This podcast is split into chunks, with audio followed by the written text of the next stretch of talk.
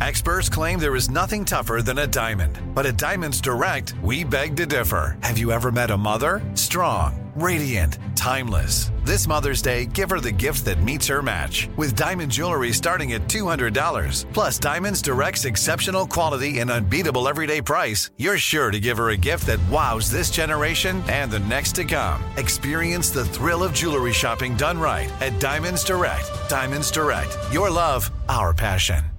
When you think about the future, what kind of technology do you envision? Whatever the future holds, artificial intelligence will undoubtedly be at the heart of it all. Join Graham Class as he hosts season two of Technically Speaking, an Intel podcast, and hear from the minds transforming healthcare, retail, entertainment, personal computing, and more with the help of AI. Tune in every other Tuesday and explore the latest technology that's changing our world today and creating a more accessible tomorrow. Listen to Technically Speaking, an Intel podcast on the iHeartRadio app, Apple Podcasts, or wherever you get your podcasts.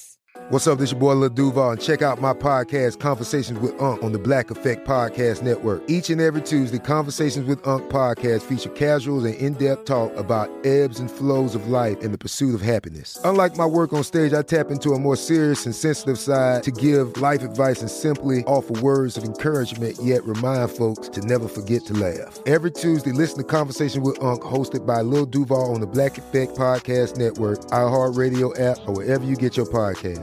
Presented by AT&T. Connecting changes everything.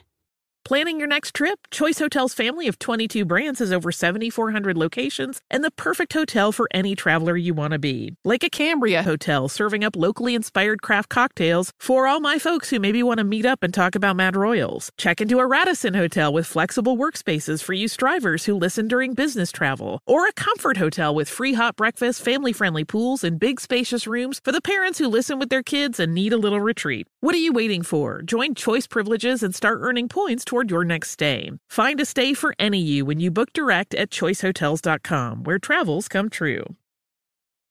Welcome to Stuff You Missed in History Class from HowStuffWorks.com.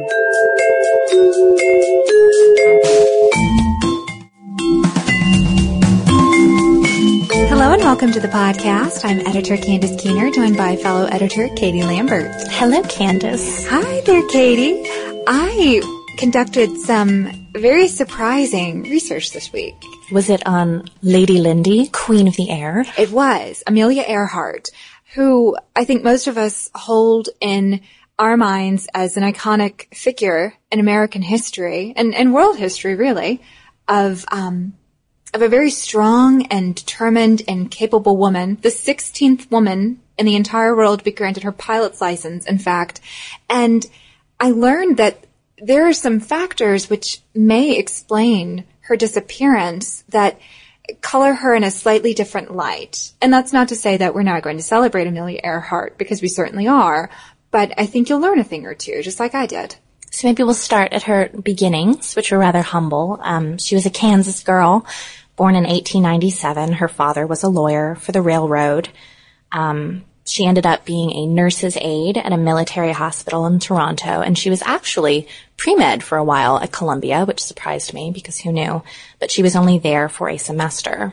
When she was just 10 years old, she was at a state fair when she really had her interest kindled in flying, watching the planes swooping overhead and rushing past her and stirring up the wind. She realized that she wanted to do that too.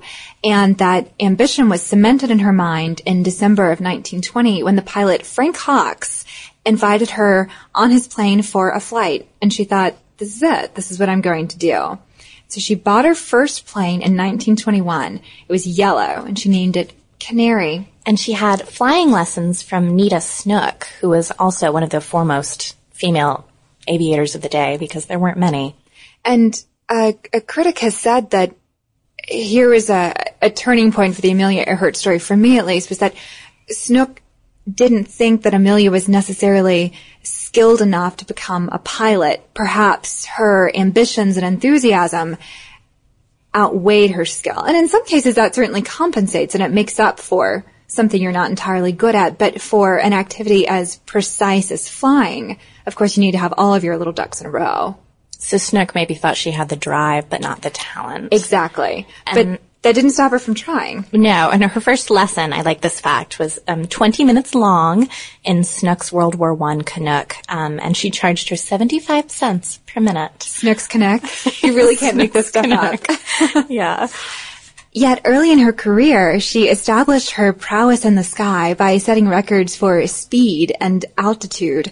And she became, very slowly but surely, a huge celebrity in the aviation world. In 1928, she was the first female passenger on the Fokker Friendship. They flew from Newfoundland to Wales.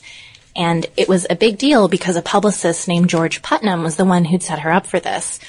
And originally he'd been looking for someone else, but that woman ended up not being able to take her place, and Amelia was totally gung-ho to go for this trip. And also in 1928, it was a big year for her. She was the first woman to make a solo return transcontinental flight. And as far as her position on the, the friendship flight with Wilmer Stultz and Slim Gordon, for them it was old hat, this type of transatlantic voyage.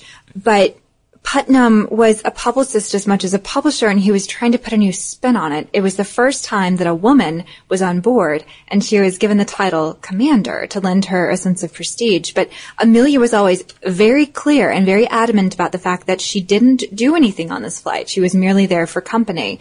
And one could guess too that she was watching and observing and learning what exactly people do to conduct themselves on these long flights. And later when she would do solo trips, she would remark that the company she kept were the celestial bodies in the sky. And it was some of the most beautiful things she'd ever seen. And I think she also felt a little bit guilty about getting so famous for something where she wasn't really doing anything. And that right. gave her the urge to prove herself. Exactly. And not only the urge, it also gave her a bunch of endorsement deals because she needed money to continue on with her flight career. Lucky Strike cigarettes, for one. For one. Uh, in 1929, she went on to add another impressive feat to her resume, and that was helping to organize the Women's Air Derby and becoming a founding member and president of the 99s. And the 99s was a women's aviation group. And this was sort of a, a post-suffrage effort to get women to organize and explore their other interests.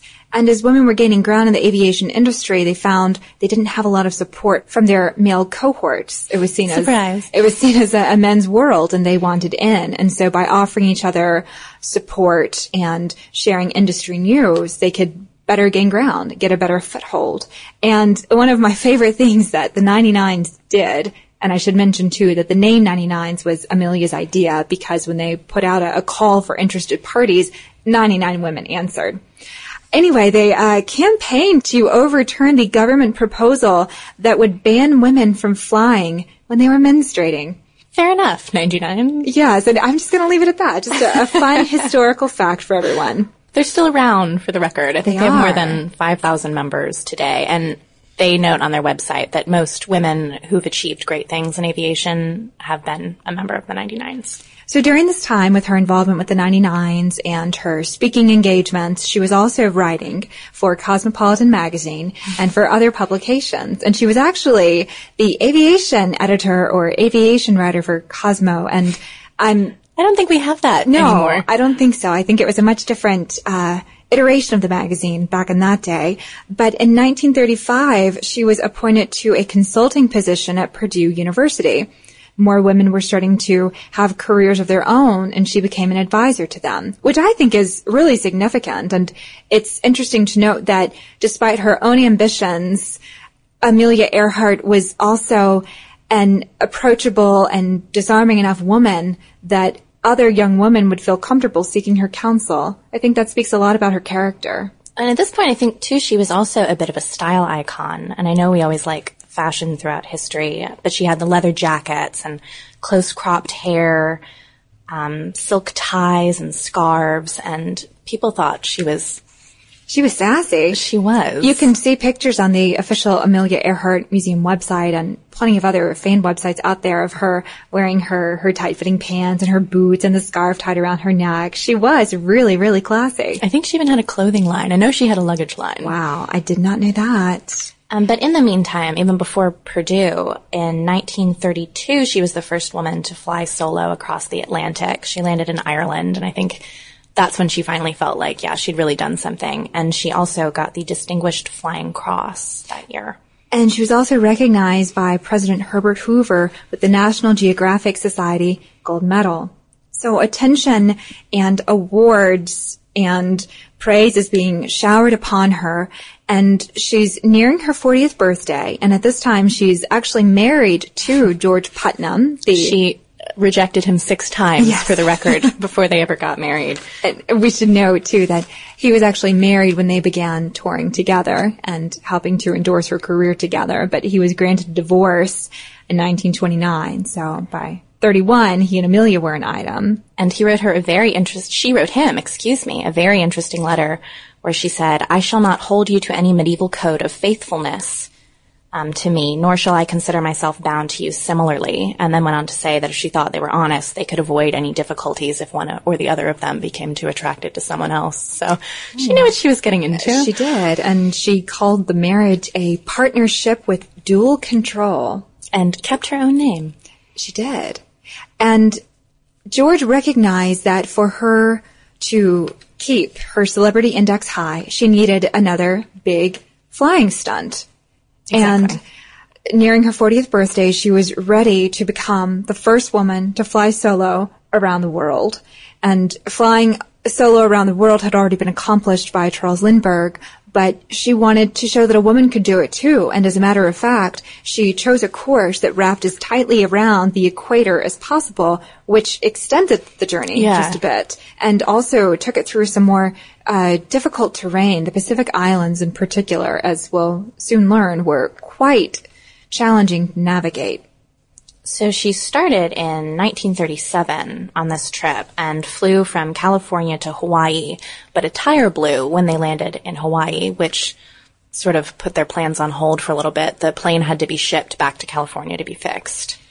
And we should mention that this plane was the Lockheed Electra. She'd formerly used a Lockheed Vega, but the Electra was better suited for long distance flying. And she'd been flying in the Lockheed Vega, but switched to the Lockheed Electra, which is better suited for long distance flying they had to restart her journey in Miami. They decided instead they just go the totally other way this time since they'd already publicized it. Well, and, and plus the winds were more favorable in the opposite direction. Exactly. But they didn't want anyone to know that they were actually having to fly their repaired plane from California to Miami, so they just didn't make any announcements on that Right. One. And looking back now with a historian's eye, you know, you could say it was, it was a prophetic bad start and that you know, this maybe was one clue because there are some sources that say that it was her handling of the plane that caused it to scrape its belly across the runway and to, to crash. And even though there wasn't a fire, it was very badly damaged. Perhaps it was nerves.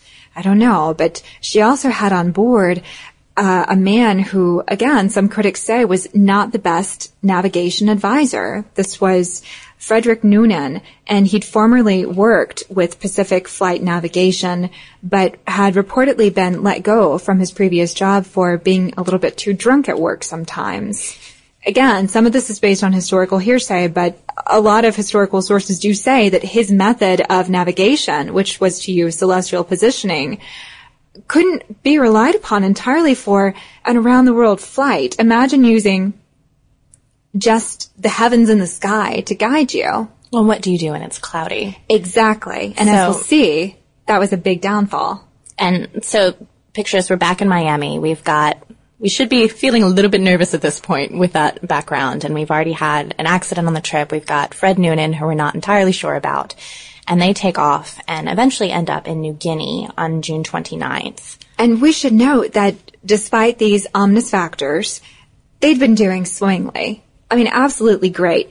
This was a trip that was going to be about 29,000 miles and they only had 7,000 left to go. They'd knocked out a substantial amount of the mileage. I mean, we're talking about uh, crossing over South America and Africa and India and Asia, Australia. And it was very carefully charted as to where they would stop and refuel. And their next stop was Howland Island. Howland Island. Which was more than, I think, 2,500 miles away from where they were. And Howland Island is more of an atoll than an island. It's, teeny tiny. It's teeny tiny.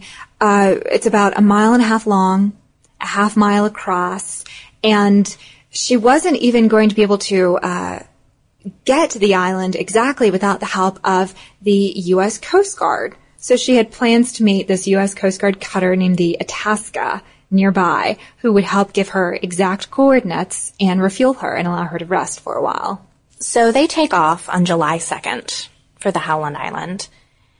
And that's when things start to go terribly, horribly wrong. The last positive sighting of them was over the Nukumanu Islands by the Itasca.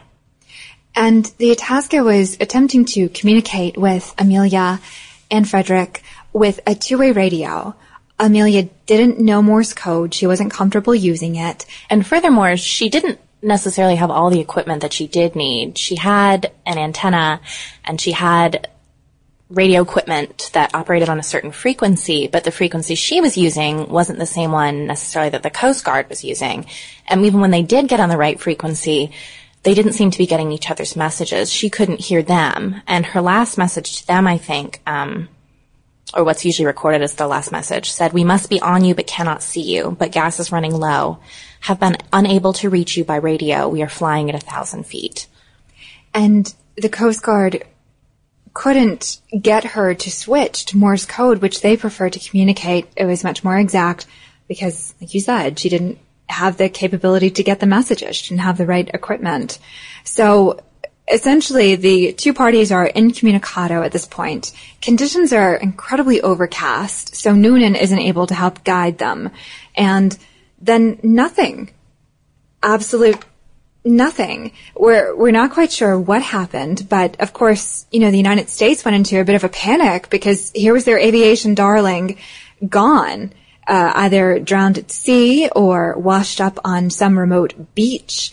And there was a very, very extensive rescue attempt undertaken. The biggest one yet at that time. Yeah, $4 million, and it covered about 250,000 square miles in ocean and it was called off in July 1937.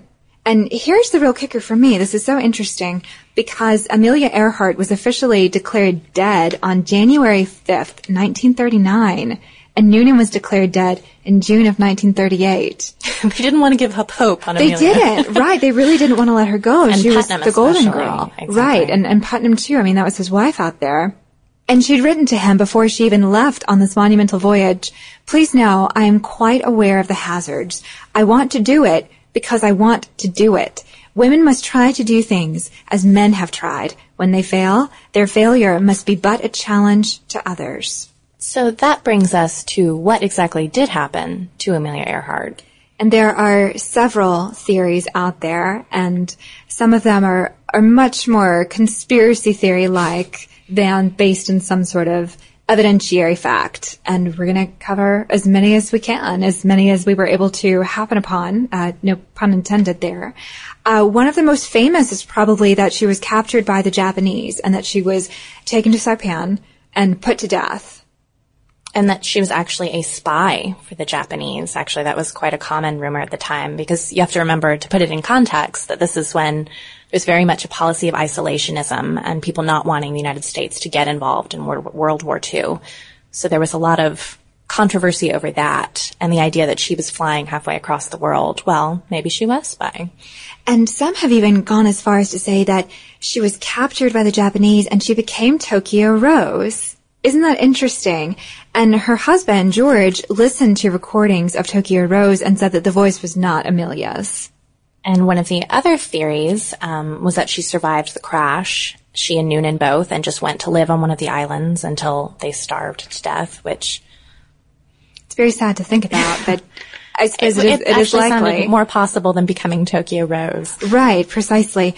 Other reports say that she was living in a disguised type of retirement after all of these supposed missions for the government or else trying to find a, a graceful way to back out of this very celebrated career.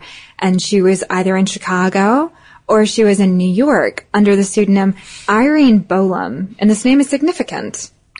It was supposed to represent, I believe, the latitude and longitude Of- where she was supposed to right, end up. Of, of the name of a beach Yeah. where she was supposed to have landed. I don't even quite understand how that works. But um, poor Irene Bolam, she swore up and down, no, I am not Amelia Earhart. And sued them eventually. Right. There were publishers who put together a book based on this theory, and Bolam was having no part of it. And a lot of people thought in general that it was a staged accident, that that was her point all along. And it was, you know, her way out of that way of life. Right. And so her sister actually stated, uh, this is Muriel Earhart Morrissey, that she inquired directly to the Japanese government, do you have my sister? And the answer was a very strong no, we don't. And she held the belief that the plane just simply ran out of fuel and it crashed into the bottom of the ocean.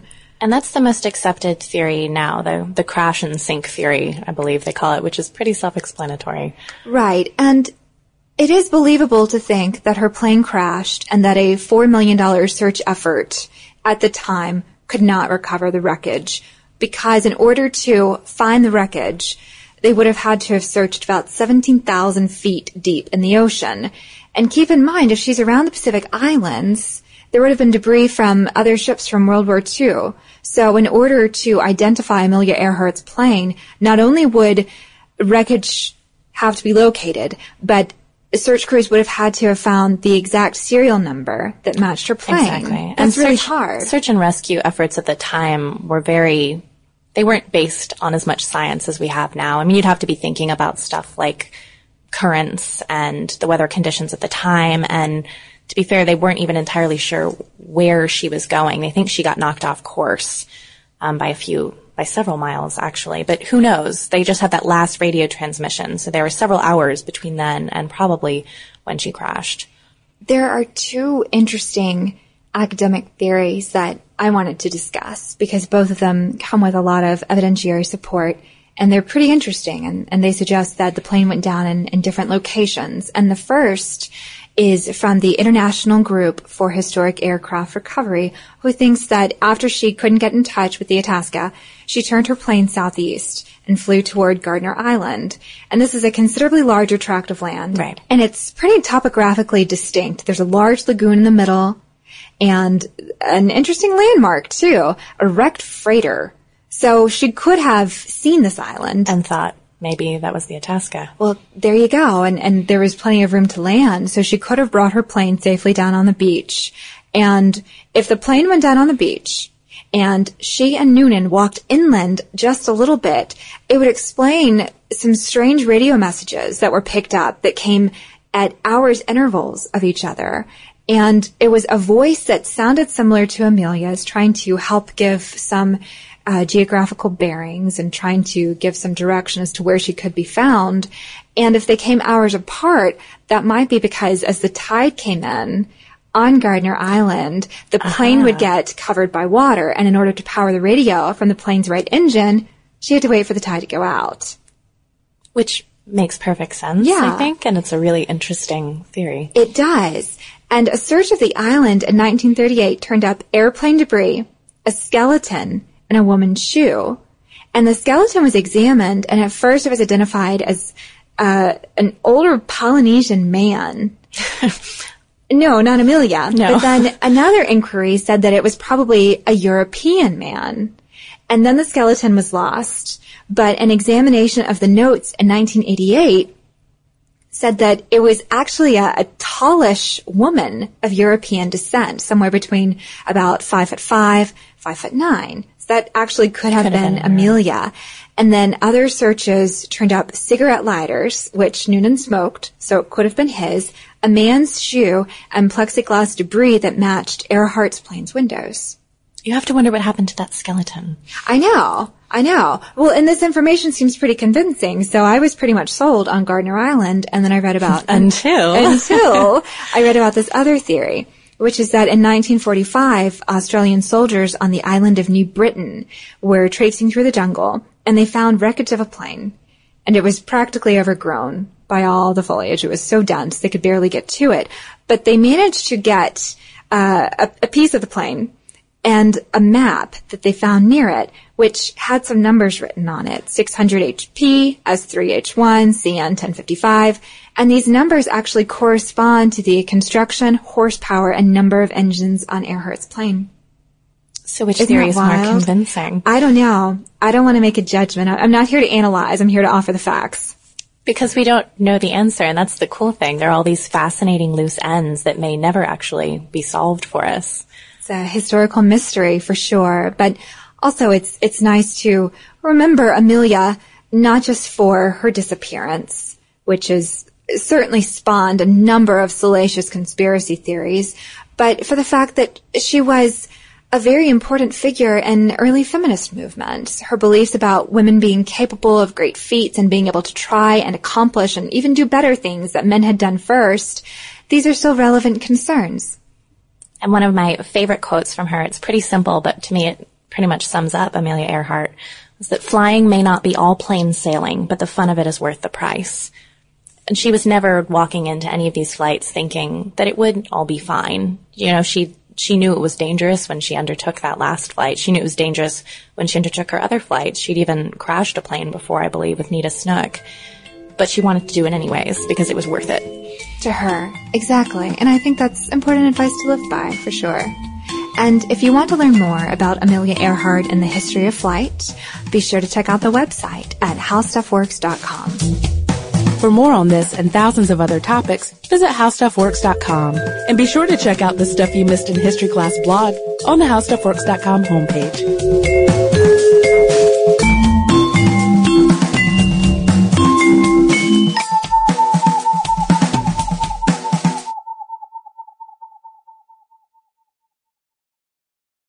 Xfinity has free premium networks for everyone this month, no matter what kind of entertainment you love. Addicted to true crime? Catch killer cases and more spine-tingling shows on A&E Crime Central. Crave adventure? Explore Asian action movies on Hayya. Searching for something extreme? Check out skating, snowboarding, and more on Fuel TV Plus, the global home of action sports. And find crowd-pleasing bops on iHeartRadio's Hit Nation playlist. There's new free shows and movies to love every week. Say free this week in your Xfinity voice remote.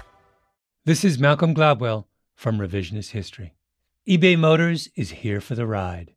With some elbow grease, fresh installs, and a whole lot of love, you transformed 100,000 miles and a body full of rust into a drive that's all your own. Brake kits, LED headlights, whatever you need, eBay Motors has it. And with eBay Guaranteed Fit, it's guaranteed to fit your ride the first time, every time, or your money back. Plus, at these prices, you're burning rubber, not cash. Keep your ride or die alive at ebaymotors.com. Eligible items only, exclusions apply. There are some things that are too good to keep a secret. Like how your Amex Platinum card helps you have the perfect trip. I'd like to check into the Centurion Lounge. Or how it seems like you always get those hard to snag tables. Ooh, yum. And how you get the most out of select can't miss events. With access to the Centurion Lounge, Resy Priority Notify, and Amex card member benefits at select events, you'll have to share. That's the powerful backing of American Express. Terms apply. Learn more at americanexpress.com slash with Amex. This is Raquel Willis from Queer Chronicles. Right now, there are close to 500 anti-LGBTQ plus bills in state legislatures across the country. Lambda Legal is leading the charge against these hateful bills that target mostly trans and non binary people. You can fight discrimination and help write the next chapter of Lambda Legal history. To learn more about their open cases and to donate, visit lambdalegal.org. That's lambdalegal.org.